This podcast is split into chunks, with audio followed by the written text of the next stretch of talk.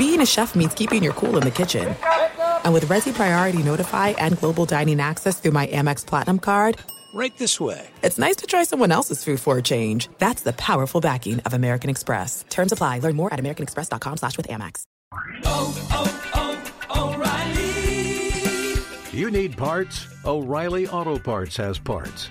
Need them fast? We've got fast. No matter what you need, we have thousands of professional parts people doing their part to make sure you have it. Product availability. Just one part that makes O'Reilly stand apart. The professional parts people. Oh, oh, oh, O'Reilly. Auto Parts. The secret to catching prize-worthy fish? Fishing like a local. Jonas Knox here with Fishing Booker. The valuable knowledge of a local guide can turn a fishing trip of no bites into the best catch of the day. Go to fishingbooker.com to discover thousands of local fishing charters from all around the world and create your perfect angling adventure with their easy to use online booking system. Visit fishingbooker.com and book your trip today. Fishing Booker, fishing trips made easy. AT&T connects an ode to podcasts. Connect the alarm. Change the podcast you stream. Connect the snooze. 10 more minutes to dream. Connect the shower. Lather up with the news. Sports talk, comedians, or movie reviews. Connect with that three-hour philosophy show. Change the drive into work in traffic so slow. Connect the dishes to voices that glow. Thank you to the geniuses of spoken audio. Connect the stories. Change your perspective. Connecting changes everything. AT&T. Welcome in, podcast listeners. Encourage you to go check out the new Wins and Losses podcast with Rich Greenfield. It's outstanding. If you're interested in sports, media, and business, you will love it. Maybe you're listening to it on your drive as you head to go watch a football game in college or the NFL or maybe high school this weekend when you got a long drive. Also, loaded Friday show for you. Lance Taylor from JOX down in Birmingham, Alex Marvez, our NFL insider, and Joel Klatt live from Norman, Oklahoma as he gets ready for the big Sooners game. All that is headed your direction now. Appreciate you downloading the podcast. Hope you have a fantastic weekend and hope you enjoy the show, which begins now. Thanks for listening to the best of Outkick the Coverage podcast. Be sure to catch us live every weekday morning from 6 to 9 a.m. Eastern, 3 to 6 a.m. Pacific on Fox Sports Radio. Find your local station for Outkick the Coverage at foxsportsradio.com or stream us live every morning on the iHeartRadio app by searching FSR. This is the best of Outkick the Coverage with Clay Travis on Fox Sports Radio. Live from the Geico Outkick Studios. Well, a lot of people had given up the Philadelphia Eagles for dead after their 1 and 2 start. There were an awful lot of Green Bay Packer fans arguing our defense is back. We got this. Things are different this year in Green Bay. And guess what? We got a good Thursday night game that blew up both of those narratives. Props to the Eagles going down 10 nothing early. It looked like they were in severe trouble. The Packers got off to another good start, but the Eagles returned fire, and this was an excellent Thursday night football game. I mean, I thought that everything about it was fantastic, basically, from the opening kick on. Now, uh, at the end, you certainly had some goal line plays that did not go your way. And if perchance you're just waking up this morning and you didn't stay awake for the entirety of that game last night, here was the key play down the stretch. The Eagles have a seven point lead. And as they have a seven point lead, they are defending to try to avoid this game potentially being tied or going into overtime. Whatever else might have happened, Aaron Rodgers drops back to pass, and this is what happened. Fourth down, goal to go. The Eagles won. 9.08 to go in the game. Packers trailing 34 27. They bunch three receivers on the left. Rodgers takes out a shotgun, looks around, waiting, scrambles, buys time, rolls right, still looking, throws end zone, and it's incomplete. Jimmy Graham high in the air, back line of the end zone on the right, got a hand on it and could not haul it in. The Eagles take over at the one. So that is uh, what happened after the game. Aaron Rodgers was asked about the play calling and about the way the game went down. He had this to say. I feel good about all four calls. I mean, we had a fade to Jimmy. Uh, we had a keeper that they played well. Uh, we had a you know an RPO, you know, and then we had the fourth down call. But I felt good about you know we had a couple opportunities there. I think to uh, to score, we just didn't quite execute. But uh, yeah, it, it hurts. Uh, obviously, they you know the way they were stopping the run. We felt good about those four calls, and and I I like the calls, and I feel like we were close to on a couple of those to really scoring and tying it up. We got to score in the red zone. This is one of those games where you know we got to pick them up. They've been picking us up the first three weeks, and tonight was opportunity, and we obviously came up a little short there in the red zone. But I feel good about our squad. Um, I don't think we're going to uh, lack confidence moving forward. We have a nice uh, couple days off, and then we'll get ready for Dallas. So that is the takeaway. Uh, bigger picture storylines, I would say, that are worth contemplating in the AFC North, you got to feel good about this if you're the Bears or you're the Vikings because it keeps the Packers from starting off the first quarter of the season a perfect 4 0. Maybe a chance for your squads to tie it up this weekend and feel like it's a three uh, team race down the stretch. I don't even know if it's fair to say the stretch yet, but a three team race uh, there in the uh, AFC North. And look, if uh, if the Detroit Lions go out and somehow pull off the upset over the Chiefs, then the AFC, sorry, the the the AFC, the NFC North is one of the most intriguing storylines in all of the NFL. In the flip side, in the NFC East, it looked like the Dallas Cowboys might be able to just go ahead and win this thing outright really early in the season because I don't think anybody out there believes the Washington Redskins are very good. The Giants, if they had a 35 yard field goal made, are basically done. Instead, the the uh, the Packers uh, go out and can't get it done at home, and as a result, the Eagles get a really tough road win that I don't think a lot of people anticipated. And now we'll see what happens with the Cowboys going on the road against the Saints. If the Cowboys were to lose, then all of a sudden the NFC East looks a little bit more interesting than maybe you would have thought it would, uh, given the way that the Cowboys have started this season. So those are the big picture takeaways. I would say in general, even though they lost, if you are a Packer fan, you have to like the way Aaron Rodgers played in general. That might be the best that Aaron Rodgers has played in a couple of years, it felt like. He looked like old school Aaron Rodgers, the way he was running around in the pocket, patting the football. He looked healthy. He was holding the ball. He was looking downfield. He was making a lot of big time throws. Now, the Packer uh, defense they really got the ball run down their throat by what the Eagles were doing against them. Created some big holes, took a lot of opportunities there uh, to take advantage of what they were uh, what they were seeing. Um, so I would be a little bit uh, troubled by that. But also, if you're an Eagle fan, Carson Wentz made just enough plays to get the win here. 34 points on the road at Lambeau. You win as a four and a half point underdog. If you're a gambler out there, the over hits with ease, and uh, the uh, the Eagles cover with relative ease. I do think, from a strategic perspective, one of the questions that's particularly fascinating is the degree of time, number of times that teams now go for it, which is something I've just got to get used to because I still think it seems really kind of strange. The number of times that teams go for two when they score to go up seven and uh, this happened with the uh, with the Eagles, and almost I think on some level kind of came back to bite them there at the end of the game when the Packers had a chance to score. I I still in my head think having an eight point lead, which obviously is a touchdown and a two point conversion, feels like a lot more than having a seven point lead. But the number of teams that when they have a guaranteed seven point lead do not kick the extra point and go for two instead is becoming a uh, a big part of this league.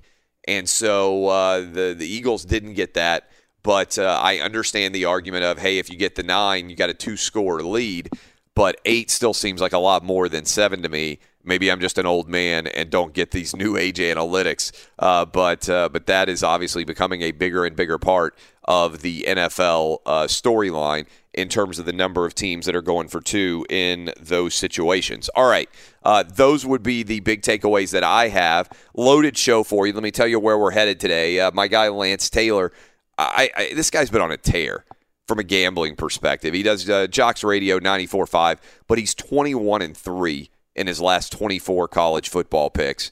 Uh, and he was 2 0 last night. We're going to talk with him, see if his hot streak has gone to his head about everything coming up in the weekend in the NFL and in college football. Then we got Alex Marvez, who is our NFL insider. We'll find out what's shaking with, uh, uh, with Jalen Ramsey.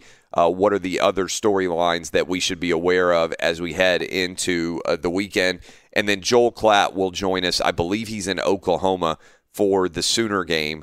Uh, he will join us in hour three. It's the uh, big noon game that Joel Klatt will be calling on Fox. So we will discuss all that. Uh, one bit of props, too. Got to give props to my guy, Cousin Sal, who went almost full Lee Corso in his pregame prediction. If you happen to see it, he's on uh, Lock It In with me uh, every single day. He did the Lambeau leap, and then he was uh, in the in the end zone with Packer fans giving his prediction on what he thought was going to happen in the game he picked the Eagles 24-21 with all the Packer fans uh, sitting around him cheering and then rapidly jumped out of the uh, jumped out of the, the, the, seats and sprinted away as the fans reacted with uh, with dismay when he made the pick of the Eagles surrounded by all the Packer fans. So uh, all of that going on last night. Let me see what the crew thought, what their takeaways from last night's game was. Uh, what about you, uh, Danny G? I'll start with you. The Eagles go on the road, get a massive win, get to two and two in the NFC East, and the Packers can't get to four zero in the NFC North, and as a result, we got a little bit more interesting divisional race in both of those NFC divisions.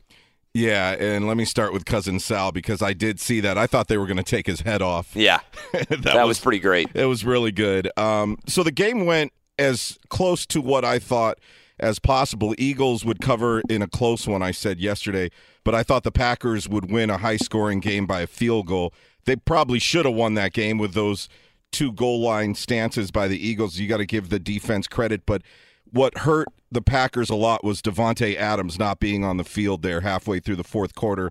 Came out with that hurt toe. He had 10 catches, 180 yards. Adams was just a complete stud for the Packers. A lot of people out there, by the way, in uh, fantasy football yeah. that are going to lose their battle if you had the misfortune to be going up against Davante Adams. Although he didn't have any touchdowns, he still was uh, was those numbers are ridiculous. Yep. And then the other standout player besides the quarterbacks, Howard, rushing the ball for the Eagles. You mentioned the Eagles' running attack. That really hurt the Packers' defense all night. The reviews in this game, wanted to ask you what you thought about the pass interference calls or non calls because after watching the game, I still don't know what pass interference is. Now, the broadcast team pointed out that at least the reviews have been somewhat consistent, but when they slow it down, you're like, okay, that's pass interference because a guy. I, th- I, think that it's a calculated decision by the NFL to just say we're not hardly ever going to change the call. Yeah, so if it seems like a bang bang type play, they're just not going to call it. I, I, think they may take this out of the game. God, I, mean, they, they, I hope they do. They basically have, I think, by the way they've called it, tried to and tried to basically let coaches know, hey, if you throw a flag, it, we're probably not going to change the call on the field. So I know that they made the decision to allow it to be challengeable. And they just must be looking for the most egregious. Because I saw the, the data like 16% of the time or, or, or something like that, they've overturned pass interference calls, which is a really, really low percentage. So, um, you know, they're basically telling coaches don't risk this in terms of making that decision. But uh, but I, I think it's kind of been a mess, honestly. Uh, I almost. Uh, I feel like, first of all, they've clearly dialed back the number of holding calls they're going to make. Those dropped by like 50% after last week's Thursday night football game in the first half that was almost unwatchable because they called so many different penalties. And, uh, and I think they've dialed that back in general. Um, but I would say the, the I'm less troubled by pass interference in the NFL right now. And I still think uh, roughing the passer is the one that I look at and think – my God. And I understand the importance, certainly this year of all years because of all the injuries, of protecting quarterbacks. But I still think if you're a defensive player, it's hard to know when you can hit the quarterback and when you can't. I think that's the biggest challenge that's existing in NFL games right now. Dub, your takeaway. What did you uh, What did you pick up uh, in last night's? By the way, the game was fantastic. We talk a lot about sometimes Thursday night football not being great, and we should mention this and I think it's worth discussing uh, at some point in the show. There's a uh, proposal out there to eliminate the NFL preseason uh, and potentially, as part of the new collective bargaining agreement between owners and players, and potentially do away with all four weeks of the NFL preseason games completely and just go with a 17th game overall, uh, expand the NFL season by one game, and in the process, knock out the entire NFL preseason. I love that idea. And uh, as part of that, uh, I think there's also the idea of adding a second bye week. And if they added a second bye week, to me, this is a no brainer. Put it every single time before a team plays a Thursday night football game.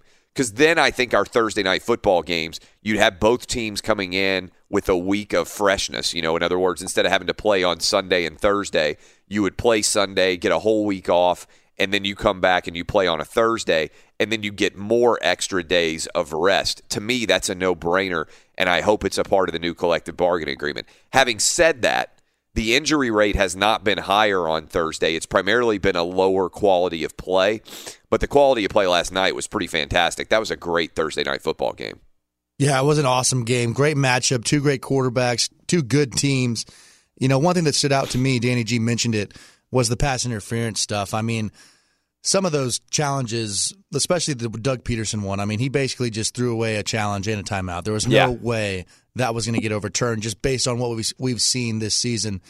But one thing about the Packers that I would be, you know, a little concerned about is their second half scoring this season. They've scored 61 first half points through their f- first four games and only 20 second half points. Yeah. So I'm not sure if it's you know the play calling takes a dip in the second half of these games or if the defense starts picking up on things, but that would definitely be something that I'd be a little bit concerned about if I'm a Green Bay fan. Yeah, I think that's worth noting. And they actually were a little bit better. I know they got stopped on the, the, the goal line situations a couple times, but they actually were better in the second half of this game than they were in the second half of any of the earlier games uh, in the season so far. I mean, the, the method of the Packer season so far has been, other than this game, come out, get a big lead early, which is what they did in the first three weeks of the season, and then kind of withstand a late challenge by whoever you're playing against. Uh, really, uh, the uh, the win tonight, I, I just think it was a massive win for the Eagles in the grand scheme of things. Everything was allied against them. They've had so many injuries to go on the road in that tough of an environment and get a win. I think signals that the Eagles, even if the Cowboys end up winning the NFC East, and that may well happen, we'll see what happens. Uh, but even if the Cowboys end up winning the NFC East, I think the Eagles are letting you know, hey, we're going to be in this wild card race uh, to come come to the, assuming that Carson Wentz stays healthy, which is always a, a big caveat given his past history. That the Eagles are actually going to be in the mix all season. What about you, Eddie Garcia? What did you notice? I was shocked at how poor the Packers' run defense Yeah. was. It was atrocious. Uh, I mean, eh, running backs not being touched until they get five yards. That's unacceptable. I thought the play calling late um, by Matt LaFleur was pretty poor. I don't know what they were doing on that one play where Rodgers kind of rolled out to his left and then just kind of threw it. Like, I, what, I don't know what that was. And then they had the one play where they split Jimmy Graham out to the right. He had a mismatch on this smaller corner. They threw it up and it almost hit. And then they never tried it again. I thought I'd, I'd run that same play again. I mean, it was so close to working the first time, but I, I the play calling I, wasn't really a, a big fan of. Yeah, I, I think it's an it's an interesting question, right? Because they put the ball in Aaron Rodgers' hand and gave him an option to win the game. And given that he's a first ballot Hall of Famer, I can see the the thought process, which is if you take the ball out of Aaron, Rodgers' hand, everybody immediately and you and you don't have success. I mean, run the ball in any way. Everybody immediately yelps, "Why in the world uh, are you taking the ball out of Aaron Rodgers' hand?" But I thought it was somewhat similar, not as bad, with Freddie Kitchens at the end of the game situation. I guess it was Sunday Night Football, right? When they ran four straight pass plays and they went no back with Baker Mayfield. So And, you're and going never targeted Odell Beckham on any of those either. yeah, right. But you're going up against Wade Phillips, who is a defensive genius. And when you go no back behind Baker Mayfield, while you may have confidence in Baker Mayfield's ability to throw, you're taking away any run option. Unless, to be fair, unless to be fair, there's some sort of wrinkle where Baker Mayfield runs a design quarterback sneak out of the empty set backfield, right? But in general, I think you probably want to take your chances if you're the Rams. If Baker Mayfield's going to run it in, okay, like that's probably not going to happen, but we'll try and make sure that we guard against that a little bit. But you'll let uh, Wade Phillips know that he can drop everybody back and try to just play defense in that scenario. And I felt to a certain extent like we got a little bit of that down the stretch with the Packers, where as good as Aaron Rodgers is, you know that he's trying to throw it, and there's just not as much ground to cover there. And so you take away one of the defense's worries. Uh, all right, when we come back, uh, we've got Lance Taylor scheduled to join us. We'll talk about what he thought uh, from this game and also what he thinks about the weekend to come in college football and the NFL. As I said, he's a cocky right now. He's 21 and 3 in his last 24 gambling picks, including 2 and 0. It's a hell of a run. I'd like to get on one of those runs. Uh, in hour two, Alex Marvez will join us. In hour three, we'll have Joel Klatt. Loaded show coming for you, getting you ready for the NFL week four and college football week five. By the way, big win by the Memphis Tigers last night over Navy. That was also a really entertaining college football game if you were like me, kind of flipping back and forth some uh, on both of those games last night. Appreciate all of you. This is Outkick the Coverage on Fox Sports Radio. Be sure to catch live editions of Outkick the Coverage with Clay Travis weekdays at 6 a.m. Eastern, 3 a.m. Pacific. Hey, it's Jonas Knox, and you know O'Reilly Auto Parts. You know, O O O O'Reilly, who are in the business of keeping your car on the road. O'Reilly Auto Parts offer friendly, helpful service and the parts knowledge you need for all your maintenance and repairs. They've got thousands of parts and accessories in stock, either in store or online, so you never have to worry if you're in a jam. The team at O'Reilly Auto Parts can test your battery for free in or out of your car. If it needs to be replaced, they'll help you find the right battery for your vehicle. Need your windshield wipers replaced, a brake light fix, or a quick service? They'll help you find the right part or point you to the nearest local repair shop for help. Whether you're a car aficionado or an auto novice, you'll find the employees at O'Reilly Auto Parts are knowledgeable, helpful, and best of all, friendly. And by the way, I was just at O'Reilly not that long ago, within the last month, and guess what? Needed some help with the alternator, had some questions with the batteries. They helped me right away and did it right there in the parking lot. The professional parts people at O'Reilly Auto Parts are your one stop shop for all things auto, do it yourself, and you can find what you need in store or online. Stop by O'Reilly Auto Parts today or visit them at o'ReillyAuto.com slash two pros. That's o'ReillyAuto.com slash two pros. Hey, it's Jonas Knox. All right, game off. We got to pause here to talk more about Monopoly Go. I know what you're saying, flag on the play. You already talked about that, but there's just so much good stuff in this game. In Monopoly Go, you can team up with friends for time tournaments where you work together to build up each other's boards. The more you win together, the more awesome prizes you unlock. And there's so much to get. Unique stickers you can trade with friends to complete albums for big prizes, cool new playing pieces to travel the boards with, hilarious emojis for taunting friends when you smash their buildings or heist their vaults. Plus, Monopoly Go feels new and exciting every day with constantly changing tournaments and challenges. A ton include their new unique mini games like digging for treasure or a robot pachinko machine. And there's always new timed events that help you win big like massive multipliers for everything you win or rent frenzies. There's always something fun to discover in Monopoly Go, so get off the bench and go download it now free on Google Play or the App Store. Game on! What's the secret to catching prize worthy fish in exotic waters? Learning to fish like a local with Fishing Booker. Hey, Jonas Knox here with Fishing Booker. There's only one way to turn a fishing trip of no bites into the best catch of the day, and that's with the valuable knowledge of a local guide. With fishingbooker.com, you have the world's largest booking platform of local fishing guides right at your fingertips. Use Fishing Booker's easy to use online booking system and discover thousands of local fishing charters from around the world ready to share their tricks of the trade. Create your perfect fishing experience and search for charters by location, species, salt versus freshwater, and more. Plus, it's smooth sailing with Fishing Booker's simple online payment method. You'll always fish with confidence when you start fishing like a local. Start your angling adventure now with Fishing Booker. Visit fishingbooker.com and book your trip today. Fishing Booker. Fishing trips made easy. Hey, it's Jonas Knox. You've put it off long enough. It's time to replace your tires. Tire Rack has tires that will elevate your drive. Touring tires for commuter comfort, performance tires for sporty handling, all-terrain tires for on and off-road adventure. Go to TireRack.com to get started. Not sure where to begin? Use the Tire Decision Guide to get a personalized tire recommendation. The right tires for how, what, and where you drive.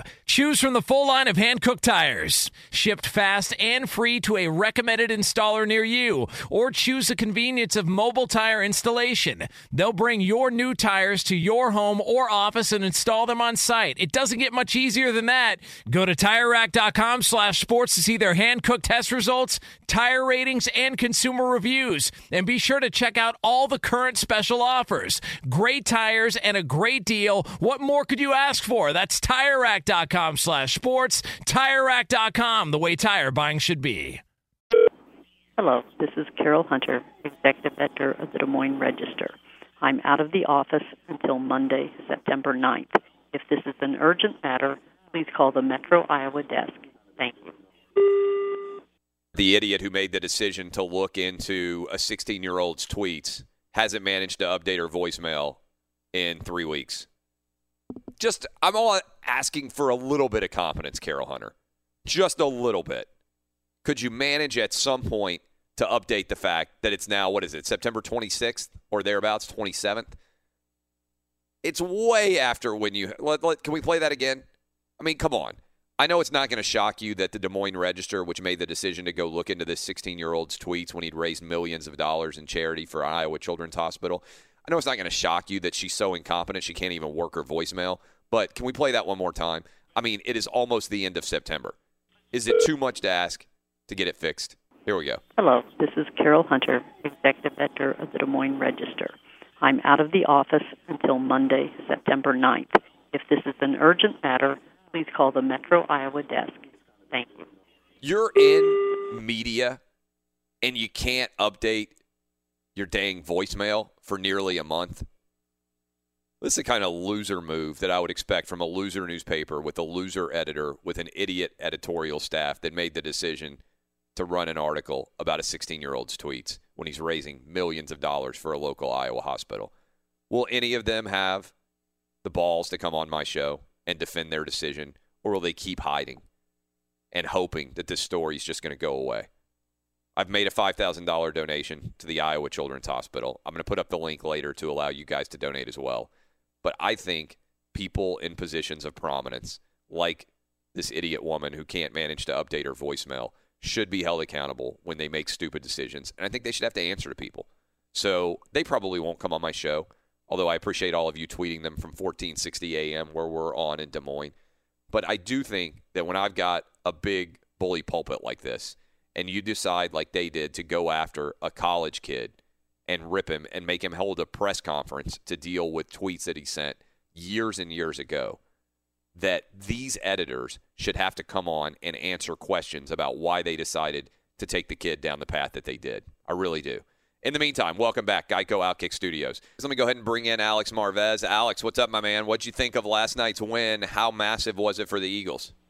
Huge for the Philadelphia Eagles. They got balance on offense as well, rushing the football effectively. Haven't had two running backs over 70 yards since all the way back in 2016. How about this? Aaron Rodgers was 58 0 and 1 in his career when his team had a 10 point lead at home. Wow. And now he is 58 1 and 1. Also an amazing stat on this one. How about this? When they were inside the 3 yard line, Aaron Rodgers 64 and 0 essentially he put them on the scoreboard at some point when they were that close and instead he wasn't able to get the job done in the final seconds last night getting intercepted and great game. I mean great for the nfl right? Thursday night ratings huge. So yeah it was good and i'm i'm surprised honestly. Philadelphia just seemed like a team that was you know so beat up short week. In fact rj bell our good friend uh, you know obviously does some work at fox sports radio said 70% chance packers were going to win. Short week at home Usually, you take that the home team, especially when it's a non-division matchup and there isn't that same familiarity between two teams, and that's why I don't gamble, Clay, because I would have lost a lot of money last night had I placed a wager on that contest. I do gamble, and I've lost a lot of money over the years. But last night, I had the Eagles and I had the over, so I went two and zero there. Also had Carson Wentz to throw a touchdown pass. Missed. I got th- I went three and one last night. I missed on the Packers to have a first half lead, which they almost did. Uh, Aaron Rodgers gets hit and fumbles there uh, late with about two minutes to go, and then there's still two touchdowns scored after that. Uh, but uh, but I thought uh, the game was really outstanding. I mean, just a really really good Thursday night. Now I want to get your your uh, your impressions on this before we get into the actual games that are going on this weekend. Reports that the NFL owners and the players are potentially negotiating the idea of a 17 game season, which would eliminate the preseason. Um, what are your thoughts on that idea? Uh, I mean, look, it's it's really uh, it's interesting because it's not. It'll be interesting to see ultimately with the players themselves how long this collective bargaining agreement is. Because it's funny, you know, you think about it. it. The last time they did this, it was a 10-year labor agreement, right? Clay, how many of those guys who were involved in labor negotiations, you know, are still around? Right. Here we are 10 years later, right? So you're setting it up for the future, and are there future players that feel differently than the current veterans? I mean, do people feel 16 is enough? 18 is really long. 17 perhaps is more palpable to the NFL Players Association, even though they have steadfastly said, due to player safety issues, they don't want to do this. Players haven't expressed an interest in going to 17 games. And really, for veteran players, Clay, who cares about the preseason? They don't care if there's games because they don't play in them anyway right? Yeah, I mean, I mean, I would I would say I can see an argument being made. First of all, fans hate the preseason, right? And the preseason I think gets harder and harder to defend the more and more there are substantial other entertainment options out there. It just feels like a slog to have to watch your team. You're just hoping people don't get hurt. But I would say the average player probably plays one full game. Like if let's use Tom Brady as an example. If you add up the snaps over the course of the preseason, he probably plays one full game. And I understand a lot of coaches are now making the decision, especially the younger ones, to completely sit out all of their starters in these uh, in these preseason games, which I think makes it even more of an indictment that they exist. But I think if you contemplate and think from the perspective of okay, owners and players have their arguments, but I think a huge percentage of fans out there that are listening to me right now if they added a 17th game and added another bye week and put that bye week in before Thursday night football, therefore adding up the overall bump, bumping up the overall quality of play there because players would have time to get healthy instead of having to turn around and play Sunday to Thursday. I think just about everybody out there who's listening to me right now would like that switch in the schedule, right? I, to me, it's kind of crazy that they play a 16 game schedule with only one bye week anyway. I think a lot of players would probably appreciate a second bye week before that Thursday night game and the additional bump up in salary, particularly if you give them more time off in the off season and don't require them to come back as early because you're not playing four preseason games anymore. Yeah, I mean, I could see that sort of argument as well. I mean, but again, it's really on the players, right? And and how are they going to try to leverage this from the NFL? What is the NFL going to give them? Are they going to give them more percentage of gross revenue? I think that's I the mean, argument. Right. I mean, that that's the whole thing. How much are these owners going to give up in exchange for this sort of thing? Uh, you know, so I agree with you. And listen, the NFL's talked about it before internally about do you how far back do you want to push the Super Bowl? Are we Yeah. talking about potential President's Day weekend? That's what I would do. I would put it Yeah. on President's Day weekend. So the Super Bowl is before for people out there in late February, so that President's Day weekend becomes basically an NFL Super Bowl holiday. Where Sunday, I know not everybody gets President's Day off, most people don't, but I think it would become more of a national holiday, honestly, if President's Day was the day after the Super Bowl. And remember, too, these owners are trying to maximize. You know, Roger Goodell. This is his swan song, probably as NFL commissioner in terms of collective bargaining agreement. Is he going to really be around in another ten years? You know, leading another labor pact. I mean, the owners they're looking to cash in as much as they can right now. They realize how much television revenues are about to skyrocket due to legalized gambling and the way you know people are going to be wagering on games and how you know because of that more eyeballs are going to be tuned to TV sets until the very end, even in blowouts, because they want to know is is a point spread going to you know are we going to cover, are we going to go over under? All of those things that that go with you know gambling are going to cause people to have their eyeballs on the screen more because you're going to expand your gambling audience. You add more games, you're talking again one of the most lucrative television packages you could possibly get. Networks are desperate. They need to try to keep traditional viewing audiences. It's difficult because of the fragmentation of of entertainment options like you've talked about and you can do so many different things and watch professional football. And so that being said, I can see 17 games to talk about it, but again, the players have to be all in on this. And, and that's something that I just don't know if they are or not. All right, let's go into the actual NFL news. What in the world's happening with Jalen Ramsey now? Really this one and it was ta- it was thought out look when you have Tony Khan who is my pro wrestling boss at All Elite Wrestling but when you have him come out publicly and defend Jalen Ramsey I think that'll tell you what the temperature is in Jacksonville they want to keep Jalen Ramsey I don't know if Tom Coughlin wants to keep Jalen Ramsey but I just don't think team ownership wants to let you know one of the top players in football just walk out their door. I mean, Jalen Ramsey is special.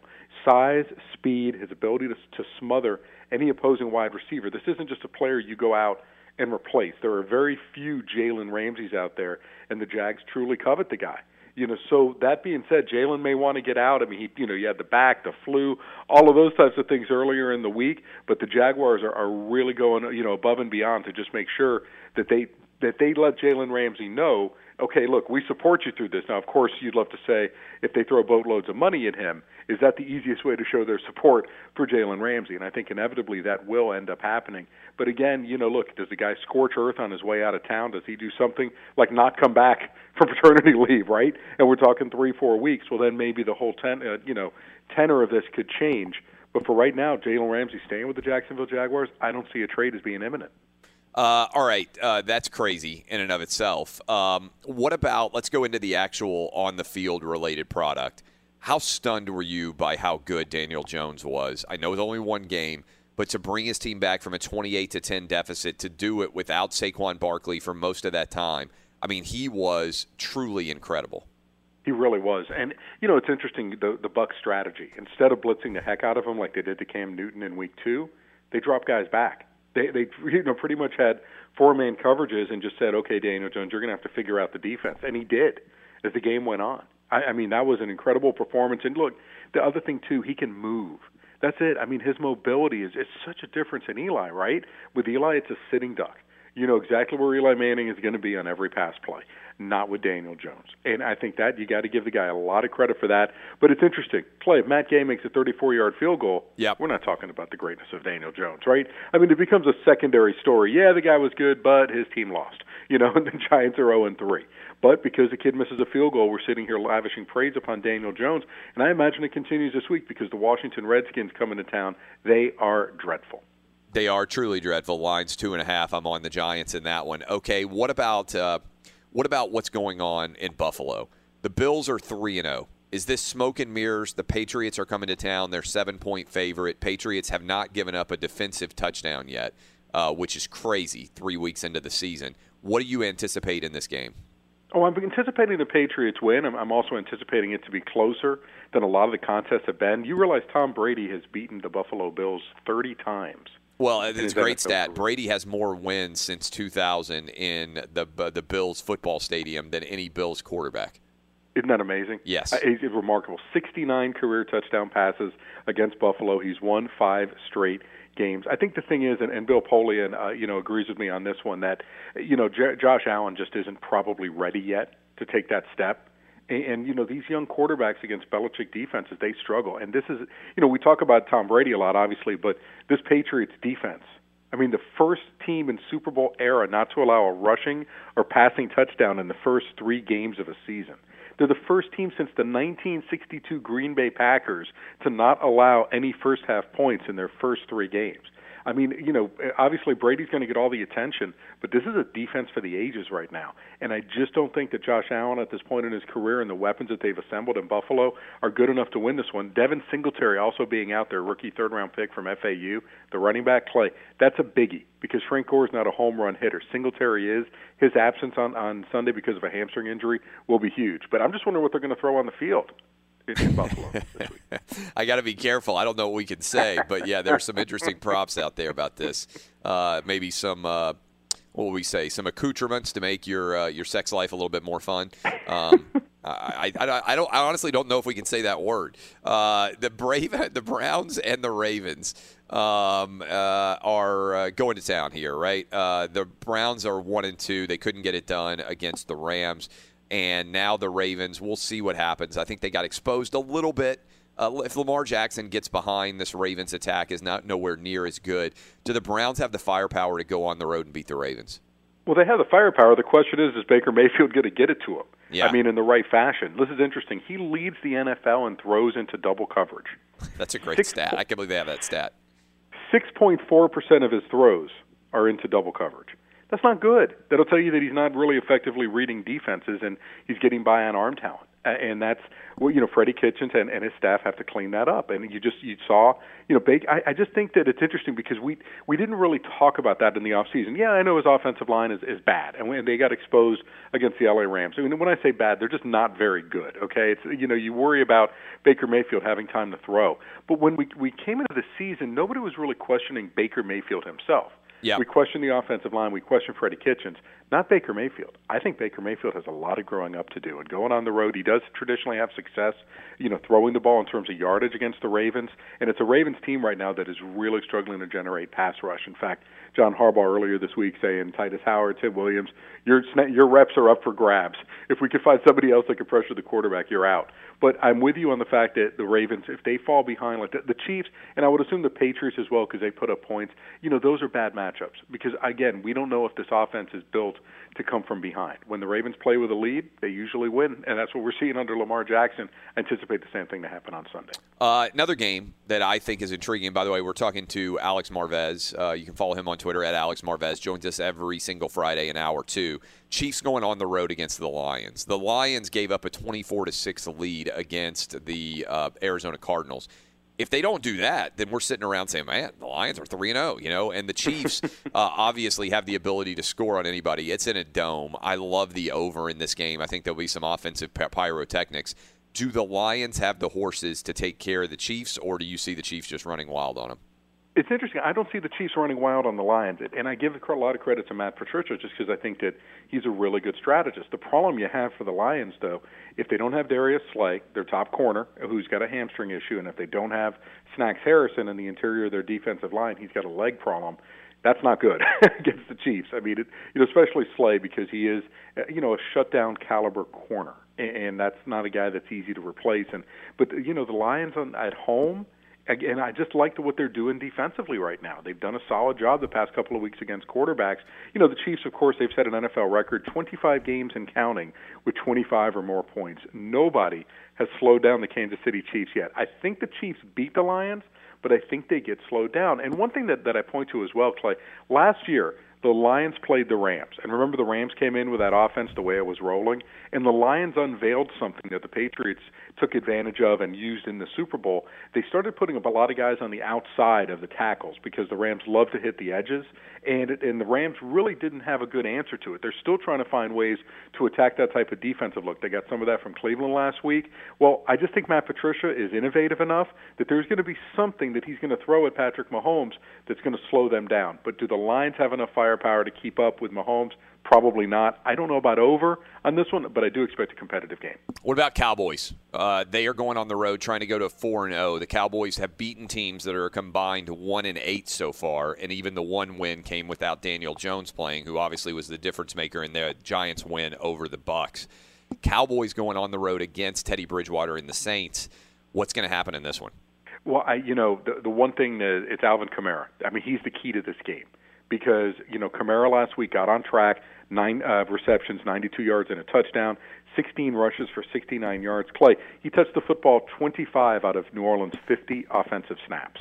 I mean, they knew that they needed to lean on Kamara uh, because you know Teddy Bridgewater is okay as a quarterback, but he's not dynamic like Drew Brees. So if the Cowboys are able to shut down Alvin Kamara, they will win this game. I mean, you know, look, Cowboys offensively are going to score some points, but that Superdome, man, it is it is an animal unto itself. It is going to be a true challenge for the Cowboys to be able to move the football. I think they win this one. I don't think they would win if Drew Brees were playing quarterback for the Saints.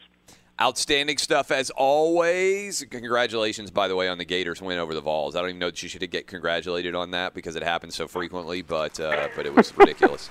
Thank you, Clay. The Vols offense is, is dreadful, just just dreadful. Just dreadful indeed. I uh, appreciate the time. That's Alex Marvez. When we come back, I'll poll the crew. Pick one college football or one NFL game to tell everybody. It's going to be great. Put it on your calendar. Which game would you pick as we roll into the weekend? We will tell you. This is Outkick on Fox Sports Radio. Fox Sports Radio has the best sports talk lineup in the nation. Catch all of our shows at foxsportsradio.com. And within the iHeartRadio app, search FSR to listen live. Hey, it's Jonas Knox, and you know O'Reilly Auto Parts. You know, O O O O'Reilly, who are in the business of keeping your car on the road. O'Reilly Auto Parts offer friendly, helpful service and the parts knowledge you need for all your maintenance and repairs. They've got thousands of parts and accessories in stock, either in store or online, so you never have to worry if you're in a jam. The team at O'Reilly Auto Parts can test your battery for free in or out of your car. If it needs to be replaced, they'll help you find the right battery for your vehicle. Need your windshield wipers replaced, a brake light fix, or a quick service? They'll help you find the right part or point you to the nearest local repair shop for help. Whether you're a car aficionado or an auto novice, you'll find the employees at O'Reilly Auto Parts are knowledgeable, helpful, and best of all, friendly. And by the way, I was just at O'Reilly not that long ago, within the last month, and guess what? Needed some help with the alternator, had some questions with the batteries. They helped me right away and did it right there in the parking lot. The professional parts people at O'Reilly Auto Parts are your one stop shop for all things auto, do it yourself, and you can find what you need in store or online. Stop by O'Reilly Auto Parts today or visit them at o'ReillyAuto.com slash two pros. That's o'ReillyAuto.com slash two pros. Hey, it's Jonas Knox. All right, game off. We got to pause here to talk more about Monopoly Go. I know what you're saying, flag on the play. You already talked about that, but there's just so much good stuff in this game. In Monopoly Go, you can team up with friends for time tournaments where you work together to build up each other's boards. The more you win together, the more awesome prizes you unlock. And there's so much to get.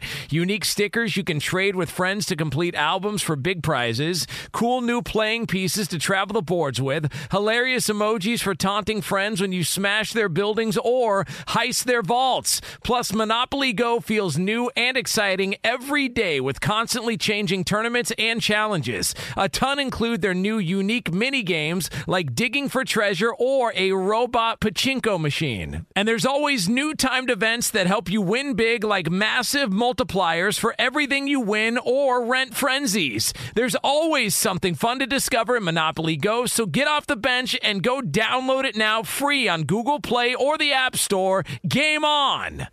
What's the secret to catching prize worthy fish in exotic waters? Learning to fish like a local with Fishing Booker. Hey, Jonas Knox here with Fishing Booker. There's only one way to turn a fishing trip of no bites into the best catch of the day, and that's with the valuable knowledge of a local guide. With fishingbooker.com, you have the world's largest booking platform of local fishing guides right at your fingertips. Use Fishing Booker's easy to use online booking system and discover thousands of local fishing charters from around the world ready to share their tricks of the trade. Create your perfect fishing experience and search for charters by location, species, salt versus freshwater, and more. Plus, it's smooth sailing with Fishing Booker's simple online payment method. You'll always fish with confidence when you start fishing like a local. Start your angling adventure now with Fishing Booker. Visit fishingbooker.com and book your trip today. Fishing Booker. Fishing trips made easy. Hey, it's Jonas Knox. You've put it off long enough. It's time to replace your tires. Tire Rack has tires that will elevate your drive. Touring tires for commuter comfort, performance tires for sporty handling, all-terrain tires for on and off-road adventure. Go to TireRack.com to get started. Not sure where to begin? Use the Tire Decision Guide to get a personalized tire recommendation. The right tires for how, what, and where you drive. Choose from the full line of Michelin tires. Shipped fast and free to a recommended installer near you, or choose the convenience of mobile tire installation. They'll bring your new tires to your home or office and install them on site. It doesn't get much easier than that. Go to TireRack.com slash sports to see their Michelin test results, tire ratings, and consumer reviews. And be sure to check out all the current special offers. Great tires and a great deal. What more could you ask for? That's TireRack.com slash sports. TireRack.com, the way tire buying should be. Welcome back, Geico Outkick Studios. Joel Klatt joins us now. He's in Norman, Oklahoma, getting ready for the Sooners' big game, which he'll be calling on Fox. Joel, for a minute, I thought you had the uh, Ohio State traveling to Nebraska game. So uh, a big whiff from me there. But do you think? I'll start with that one. Do you think Nebraska is good enough to uh, to give Ohio State a run? No, I think Ohio State's really an exceptional team this year. I think that they're better than they've been in a long time And uh, I think that uh, Nebraska is still struggling to find their footing a little bit under Scott Frost. So I think this one could get uh, a little bit ugly for Nebraska. Um, Ohio State is really, really good. Uh, and I think they're one of the teams. I think there's probably seven, maybe eight teams that now I think are, are good enough to potentially win a national championship this year. I think we've got more parity at the top than we have in a long time, and Ohio State's certainly one of those teams. How's the hotel in Norman? It's a lot better. oh, gosh, I got to tell you, traveling around. If you travel as much as I do, you just start to hate hotels. It's Yeah. just, it, it is the way it is.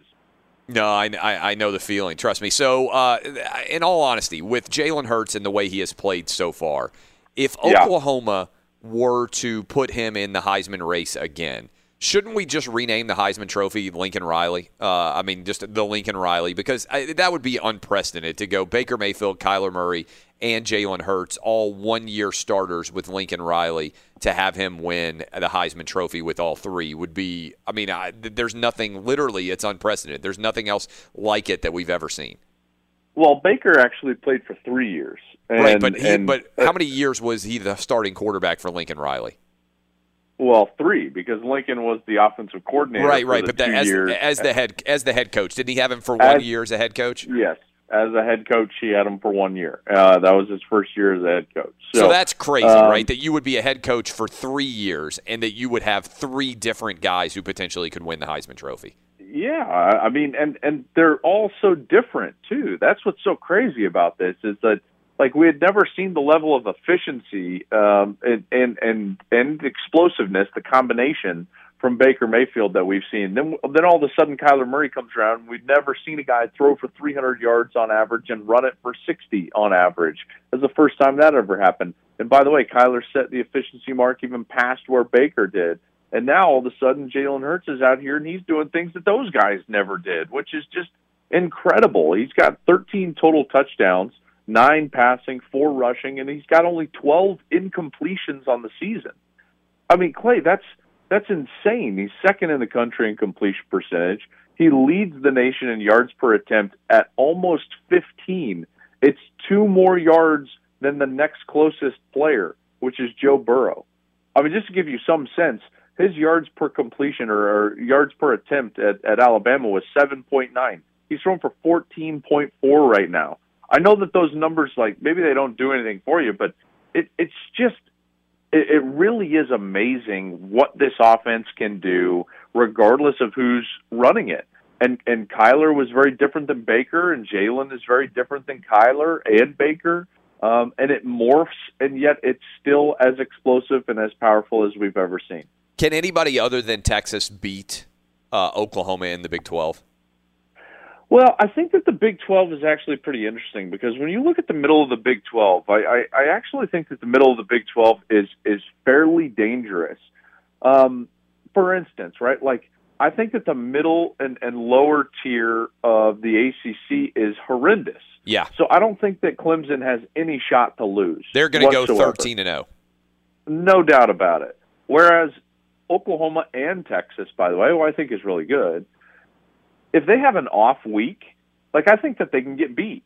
Oklahoma State is a really good team. Uh, Kansas State, I know people don't like to hear that because that's a boring brand, but Kansas State is a pretty good team. They're ranked uh, this week. I think that uh, Iowa State is a team that can beat you if you're having an off week. Um, this Texas Tech team, granted they don't have their starting quarterback, but they're a team that can score a lot of points. You, you've got some team. TCU is a team that I think can beat you if you're not having a, a, a great week. Um, I, I think that the middle of this conference can be scary if you don't play your best. And and because of that, I think it's going to be really tough for one of these teams, either Oklahoma or Texas, to run the table. Uh, so we'll see what their playoff chances are like at the end of the year. What do you think about your boy Harbaugh?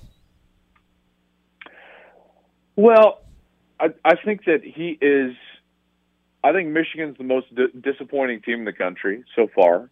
Um, and I think that this change in philosophy, the last five games since the loss to Ohio State, I think that I think that Jim panicked, and and I think that this move and this this shift in philosophy offensively has been uh, a total bust for them, and it has caused them to become a much worse team. I think up until that game last year at Ohio State, I would have argued with you, and and I still think I would have been correct that like your whole overrated assumption was totally false. But now, um, I don't know if I would call it overrate, overrated, but it's certainly disappointing. Um, you know what, what's going on at Michigan, and and there's something in me just doesn't see the same sense of urgency and fire from Jim that we saw in the first couple of years. He used to have that that saying, you know, we're going to attack the day with an enthusiasm unknown to mankind, and that's not there anymore. Uh, you know, that enthusiasm is not there anymore. So Michigan is is a team that candidly is not very good right now. Their offensive line is is really bad. Their wide receivers don't play very well, even though they're they're a talented group. And their defense just gave up 359 yards on the ground to Wisconsin while they ran for 40. That's insane. So, do you think uh, how does this thing play out itself out then with Harbaugh? Because he's at year five, and while I call him the most overrated coach in college football history, I'm not saying he's an awful coach, right? Like, I mean, I feel good about him getting eight, nine wins a year for Michigan. Uh, although I do think that they've begun a decline, that at some point they peaked, and like maybe Harbaugh burned so bright that he's burned some people off.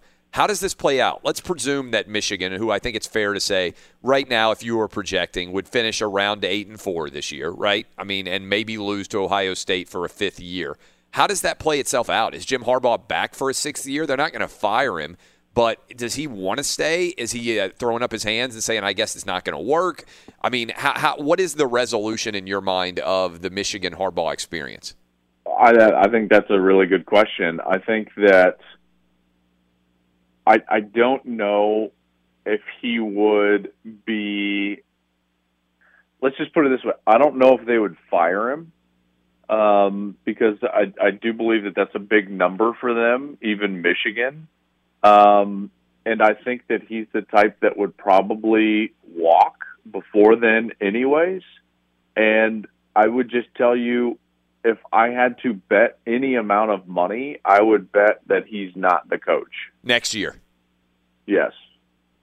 And if and if I had told you that a year ago, would you have thought it was crazy that Harbaugh would walk after year five? I would have told you it was insane, insane. Now I'm not. I have no information on that. That's just like what I feel right now, you know. Um, but we'll see. Here's here's the other part of this though. We're all freaking out. They are still pretty talented. They've played terrible football. They lost early last year and then ended up playing Ohio State when they were 10 and 1. You know, so that very well could happen as well. But I, like I said, they have not shown anything that tells me like, oh, don't worry about Michigan; they'll be fine. They'll be ten and one when they play Ohio State. But they are a one-loss team. They are are very talented, and they certainly have the ability to to rattle off some wins here. So I I don't want to totally freak out. Yeah, I would say this too. It doesn't seem like the powers that be at Michigan have Harbaugh's back aggressively. And what I mean by that is, uh, you know, sometimes guys are really well connected with all the big boosters, with all the people who are high profile in the program. It doesn't seem like Harbaugh has done that glad handling, right? And he certainly hasn't won enough where he can be like Nick Saban and just say, "Hey, I don't care about any of you guys. I'm gonna all I'm gonna ignore all of you. My job is just to win football games." Is that fair to say? Harbaugh's personality is not a glad handling like Mack Brown like for for lack of a better way of describing it, politician kissing babies. Like everybody loves him who's around that program. Well, I think he definitely has a different personality. There's no doubt. Rather than the the the warm and fuzzy, you know, you bring up Mack Brown. He certainly does that incredibly well. Uh, having said that, though, I mean they they hitched their wagon to, to Jim Harbaugh a long time ago. You know, he was and and is considered maybe not anymore, but kind of like the savior of the program. You know, to where they were at. Remember, they were winning six and a half games per year under Rodriguez and Hoke. Yes, and and that was, I mean, so to, to think that they're still like, wow, Michigan still can't get out. They they have absolutely been relevant. They've been in the top 10 and the top five constantly in the last couple of years. So he's done a, a really good job of getting them back to that point. But this certainly is concerning the way that they're playing, this change in philosophy to this new offense. Josh Gattis has been, I, mean, I don't want to overstate it. He- He has been overwhelmed early as a first time play caller. Um, and this, this offensive system has not been cohesive at all so far. Um, so you, you ask about just like the overall sentiment. I think that people are frustrated around Michigan, but at the same time, remember now, when when the prodigal son doesn't work, where do you go? Yeah. You know, where where do you turn? So I don't think that there's a lot of clamoring of people like we've got to change because I don't know where they would go if if they wanted to make a change. We're talking to Joel Klatt. He's got the call tomorrow on the Oklahoma game. Who's the best team in the SEC in your mind? There's a lot of contenders right now, right? You could argue Georgia after the win over Notre Dame. You could argue Alabama, although they really haven't been challenged so far. But Tua is just playing out of his mind. Uh, and Yeah, you is. could certainly argue LSU because Joe Burrow and Tua might well be meeting in Tuscaloosa in November, and whoever plays the best in that game could be your Heisman Trophy winner. I mean, there are at least three. I don't really buy into Auburn, although they might have the two best wins in college football so far with Oregon and with A and M, and I don't really buy into Florida either. But there's a there's five teams in the top nine. Who is the best team in your mind? I would all, I would agree with you almost wholeheartedly on everything that you just said. Which makes you so Um, sick to your stomach, doesn't it? It it does it does. I think Florida's definitely a pretender. Um, I, you know they're four and zero, and that's all that's all well and good, and and they're going to have a really good record at the end of the year. They're going to hover, but they're not. There is nothing about what Florida has done that would tell me that they're going to challenge Georgia for the SEC East. Now that side of, of the conference is really weak. So again, wins and losses, they're going to be fine. But I just don't think that they're a contender. I don't even, by the All- way, think they're the second best team in the SEC East. I think that's Missouri. A lot of people stopped paying attention to Missouri because they had a tough loss to begin the season on the road. That's right. Against That's right. Uh, against Wyoming, they got run. A bunch of big plays hit them. But I think they're actually pretty good. I think they'll beat Florida, and I think Missouri will be the second best team in the East. Yeah, that's very possible, and it wouldn't surprise me at all. Auburn. Here's the thing about Auburn's. You know, everyone says like they've got the two most impressive wins. I don't really know what Texas A&M is. I really don't. They haven't beaten a Power Five team yet, um, and I think that they're good, but they haven't proven it. Texas A&M is going to be a five-loss team. You know, they're going to be seven and five pretty easily. and It's a and brutal knows if they- schedule, but yes, we don't really know. Yes. schedule. Yeah, and so if they're let's say they're seven and five and they don't have a win over a team that's a Power Five team that has a winning record, like what are they at the end? Are they ranked? Certainly not, right? Yeah, I, I, I probably not. Although you can argue that it's pretty tough. So I got to go quickly here. But who do you think's the best? Okay, so the best I, I, would still say it's Alabama because they've they've proven it year after year. The two things concern me. Georgia, the the concern was that after 12 penalties and two turnovers, Notre Dame was still right there with a chance to win. And LSU, just be cautious with LSU's defense. Their their defensive line's not what it has been. If they're going to beat Alabama, it's going to have to be in a shootout. By the way, how disgusted are you with yourself for not getting my office reference and being humiliated all over the internet over that? Um, first of all, you totally made a mistake and have now spun it into No, it was an office that was reference intentional. because- that was intentional. because because somebody did that on social media and then you're like, oh yeah, well No. that's what I did. that was 100% intentional. I'm sure it was Clay. I'm sure it was. Just Uh, admit that you don't watch The Office and that you are an awful human being. That's all I want to hear this morning as we go to break. you are the worst human being that I've ever met, and that was not an office reference. You're trying to save face right now after I buried you with the Beck reference. It was a good Beck reference. Uh, all right. Uh, enjoy the game tomorrow. We'll be watching Joel Klatt in Norman in a good hotel. You need parts? O'Reilly Auto Parts has parts.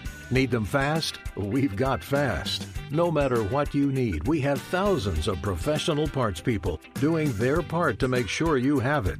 Product availability. Just one part that makes O'Reilly stand apart. the professional parts people. oh, oh,